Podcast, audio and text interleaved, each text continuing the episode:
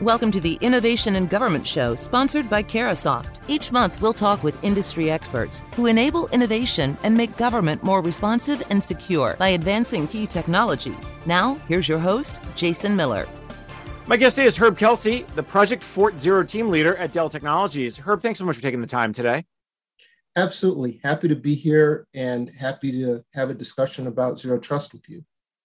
There's a lot to talk about Zero Trust. I'm going to set just a little bit of context for our discussion today. Uh, January, believe it or not, will be two years since OMB released their Zero Trust strategy. Agencies uh, continue down their path, 19 actions as outlined in that strategy. The journey, as we know, is, is a never ending one. Uh, there's never starting and there's never an end, but there's a continuous uh, change and updates and, and continuous uh, uh, efforts to improve. We also know that OMB is, is asking agencies to spend a lot of money on zero trust. I think the budget request for 2024 is $5.5 billion alone just for ZTA.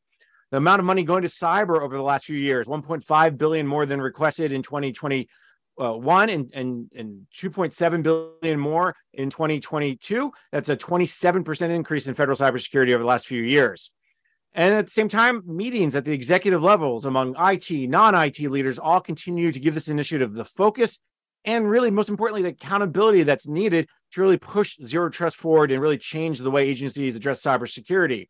So, Herb, with that little bit of context in place, let's start there. There's a lot of uh, discussion around what is zero trust, what it's not. We all know it's not a product. We all know it's not a single uh, piece of technology. It's a really a, a fundamental change in thinking. So, how are you at Dell Technologies really focused on what is zero trust? So, I would say a couple of things in that regard. First of all, we do think that it's a journey with a destination, at least from a technology standpoint. You know, the other thing that we've learned in talking to our customers is that we can help them solve the technology problem, and we can talk about that. But there's also a customer side of this, a policy side, which is really where their focus should be. But if we talk about the technology side, for us, it means understanding the collection of best, pro- best practices that has to be implemented in order for you to achieve your zero trust objective. The second thing that was important to us is that while OMB and NIST and um, CISA have their zero trust frameworks and guidance, we're taking our guidance directly from the DoD architecture. The DoD architecture is very specific about what you have to do. And more importantly, they do define a destination because the DoD has said you have to meet very specific outcomes and criteria, 152 of them, to be considered advanced zero trust. So for Dell, the key thing is we do believe that there's a technical destination that can be reached and we do believe that there's a well respected third party, in this case, the DoD, that's going to measure us against that. I was on a recent panel with Randy Resnick, the zero trust lead for DoD, and he talked about we are getting all the reports coming in, all the assessments. So I know that they are they are well busy to figure out what that path, that journey does look like. Let's first talk the technical side, then I would definitely want to talk the policy side because I think that's in the customer side, which are both very important from a technical standpoint, uh, where are you seeing a lot of agencies focus? Uh, I know uh, identity and access management was an early one. Later, uh, we've heard a lot about EDR, but where are you seeing some of those technical discussions happening today? Well, I think the technical discussions are happening across the zero trust spectrum, as you said. People really are picking the low hanging fruit where they can start, where they've made progress before. I think the real trick is is that enough to be able to thwart the enemy? And again, you know, in the in the guise of what is zero trust, for us, zero trust is meeting the standard that the DoD has put forward that they're going to judge our solution against, because in their determination, that's what it takes to defeat the, the adversary. The concern that I would have with people starting somewhere like identity management and not working on the other pillars of zero trust in in parallel is that all they're doing is pushing the adversary to an area that they're not focused on right now.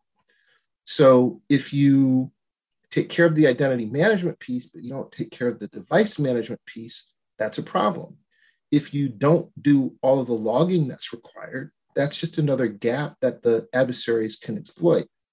And so the conversations that I have with agencies, whether it's in the US or around the world, is you really need to look at building across all of those pillars or whichever framework you have. You need to build across all of it in order to be successful. And so that's that's really the guidance that I've been that I've been suggesting um, for a number of months. And I also know that Randy out of that portfolio office says the same thing that you need to work across all the pillars, bring everything up at once to get to a level where you can actually defeat the adversary. When you talk about working across those pillars, that can be challenging and there's budget limitations. How can you overcome that? What are some of those ways that you're seeing agencies really saying, okay, we can't do everything, but we have to do what's important in, in several different uh, aspects? So, you know, again, when I talk to agencies, I'm not giving them guidance on how they solve the technical problem. What I'm trying to educate them on is the fact that Dell has committed since over a year ago to solving that technology problem for them, to give them an integrated solution that meets each of those zero trust objectives so that their burden is no longer how do we integrate all of these disparate uh, technologies, but their burden becomes how do we handle the policy requirements that are also embedded in all the zero trust um, activities. The policy side is, is always a, a huge piece. Uh, Herb, let's talk a little bit about that. You mentioned it's the customer side, the policy side uh, early on in our conversation. Uh, let's talk, start with the policy. We know agencies need policies in twofold, right? They need the policy that says, how will zero trust work within our environment? How does that architecture matter? They also need the policy side of Herb Kelsey is allowed to see this document or Jason is not allowed to see that system. There's a policy side there too. Let's start by defining when you say policy, you mean both or you mean one or the other? So let me describe it this way. So when you look at the, the DoD architecture for zero trust, they've done two versions of it it sets forth a set of activities that you have to accomplish, 152 of them.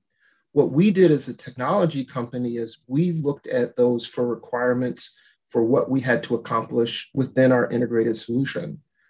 But what we also found is that there are just as many, if not more, policy based decisions that an organization has to make, whether that is how they handle PKI, whether it's how they handle uh, creating a device inventory, or so on, there are hundreds of requirements, of policy requirements and decisions that you want to make.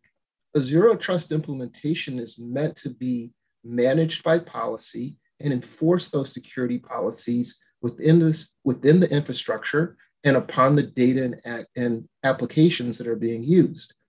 But that means that the organization has to have those decisions made they have to make decisions about how they want to handle privilege access management processes and the like. And so, what I find with a number of agencies is, is again, as we talk to our customers, federal government is Dell's largest single customer, is to say to them, we're taking this integration burden on for you from a technology standpoint. But when we give it to you, it's going to be a system that you need to manage by policy. And by the way, here are all the different policy decisions that you're going to have to make. Are you ready to do that? And that's really what I'm trying to describe when I say there's a policy burden that, that we can't take care of. We can take care of the technology burden. We can implement those best practices in accordance with what DoD has put forward. We can have it validated by the DoD as having met that criteria.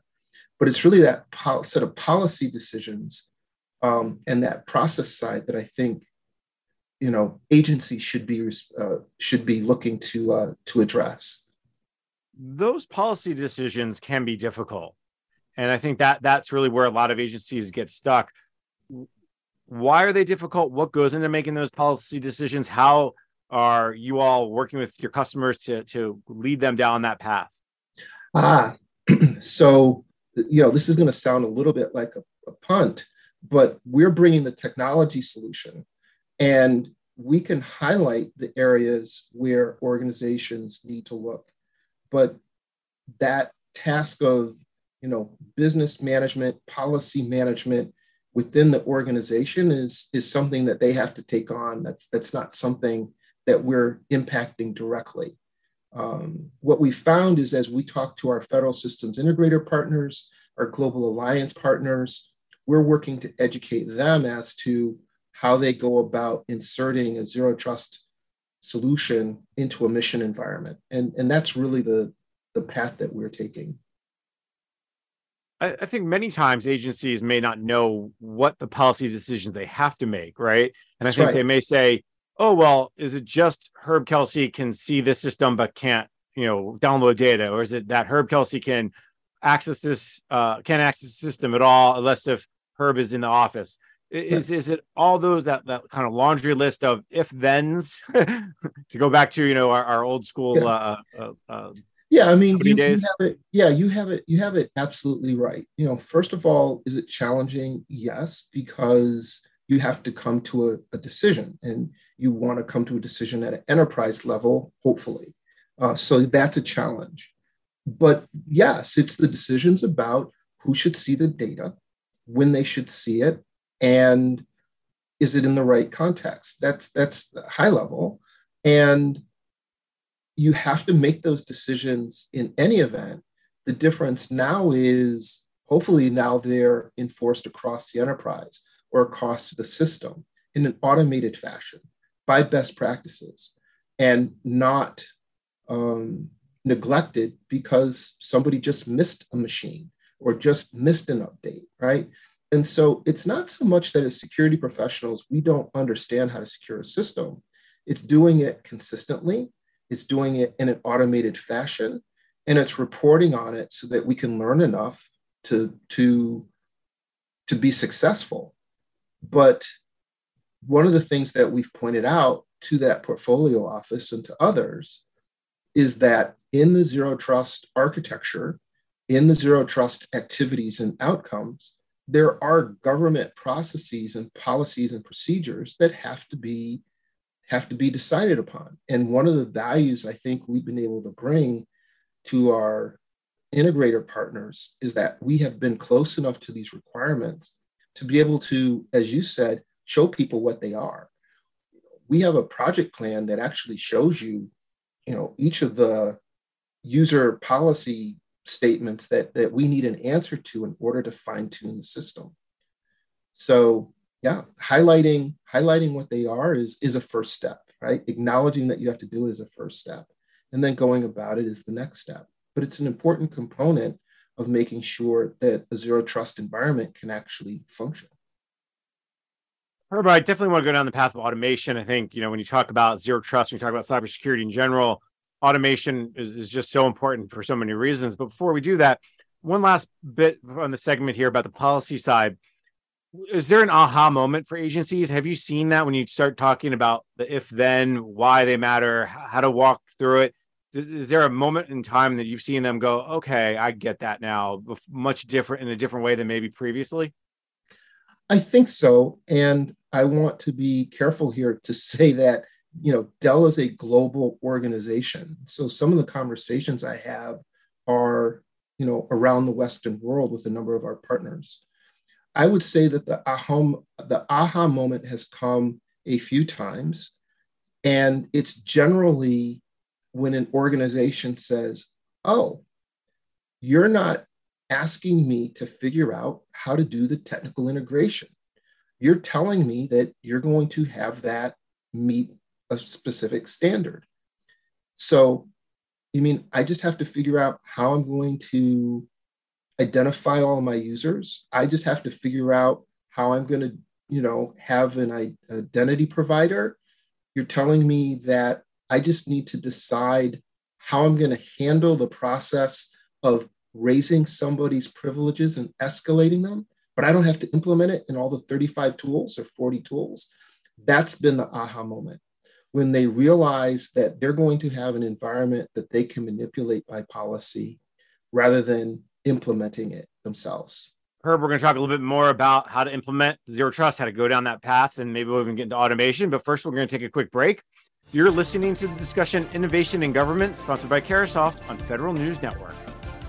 Empower mission success with Dell Technologies, a trusted partner for government agencies and the U.S. Department of Defense. Dell Technologies provides innovative end to end intelligence solutions, ensuring your data drive experiences are delivered securely and responsibly. No matter where your mission takes you, trust Dell Technologies to simplify, secure, and empower your federal workforce. Build your next breakthrough with a flexible, smart, cyber resilient infrastructure at delltechnologies.com slash federal. That's delltechnologies.com slash federal. Welcome back. You're listening to the discussion Innovation in Government, sponsored by Carahsoft on Federal News Network. I'm your host, Jason Miller. My guest today is Herb Kelsey, the Project Fort Zero team leader at Dell Technologies. Herb, in the last segment, we talked a little bit about the technology side of zero trust. Let's delve a little deeper. There are a lot of challenges when you talk about what goes into a zero trust architecture, how to ensure you have the right one. A lot of agencies have a lot of different technologies out there. What are those things that they should think about as we talk about challenges and limitations and the like when you when they are implementing a zero trust architecture from a technology perspective? So I can give you the perspective that that we've received from both our private and public sector customers, which is that as they are trying to do the integration themselves, they're finding that they have to bring so many products together that their biggest impediment is the integration burden. And so when we started working with DoD on our project, what we decided we were going to take on is the integration burden of all those products. So we built an ecosystem of 35 plus partners, and we are taking on the integration burden of meeting the DoD standard and architecture standard for zero trust. So that's how we've approached it, which means that when you receive a solution from us, you would place workloads in it they would be wrapped in a zero trust architecture. And you can migrate workloads into that as you see fit, but you're not going through the effort and burden of trying to retrofit your existing environment. That's the approach that we've been taking based on guidance from DoD.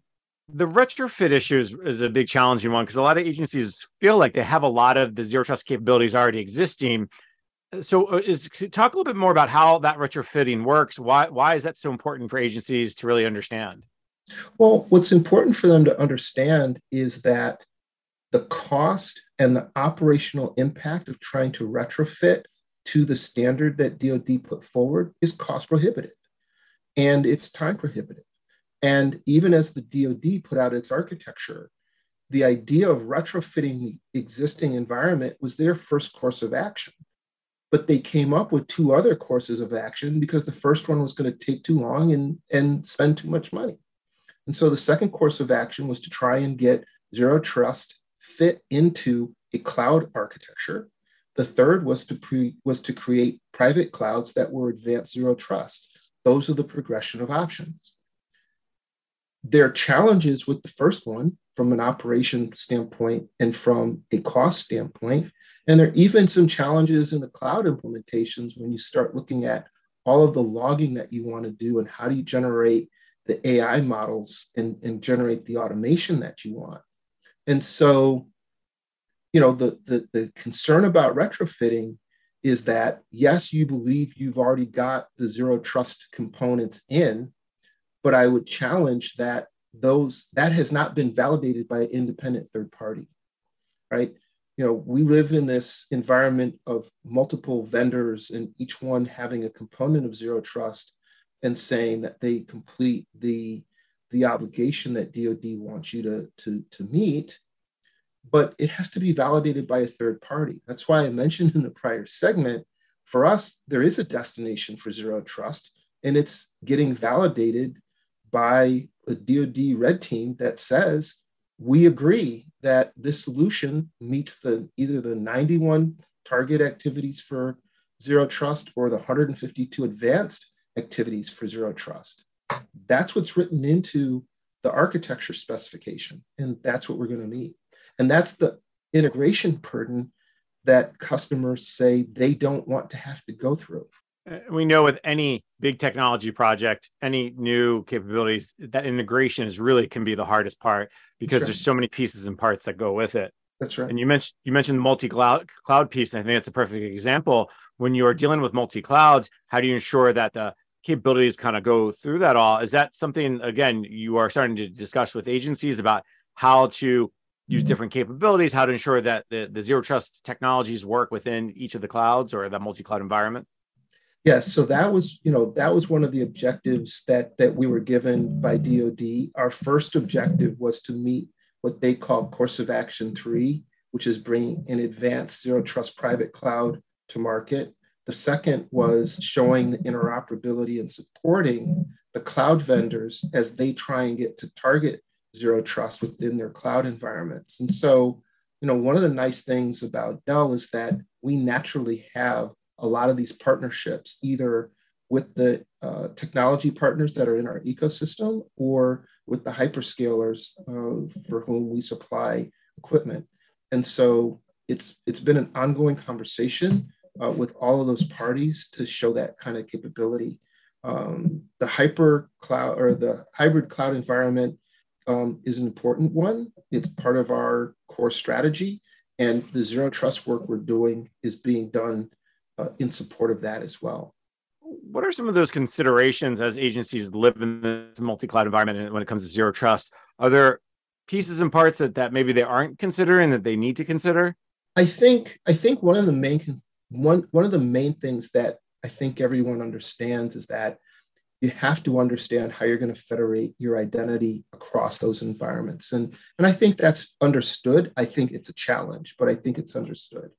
I think the one that's that's not as well understood is how do you deal with the shared security model in a hyperscaler where the automation that you want to do and the AI models that you want to do require you to collect detailed logging information from your infrastructure and detailed logging information from the behavior of your users, your applications, and data and then combine those two so that you can create models that can accelerate your response to an attack or response to an incident.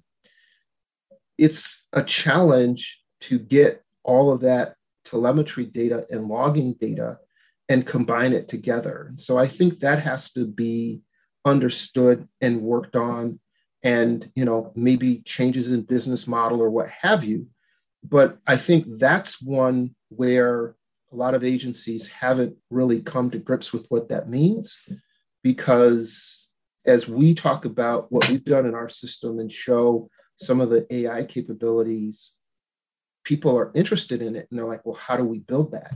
Um, but it's going to be a challenge to do so in the cloud.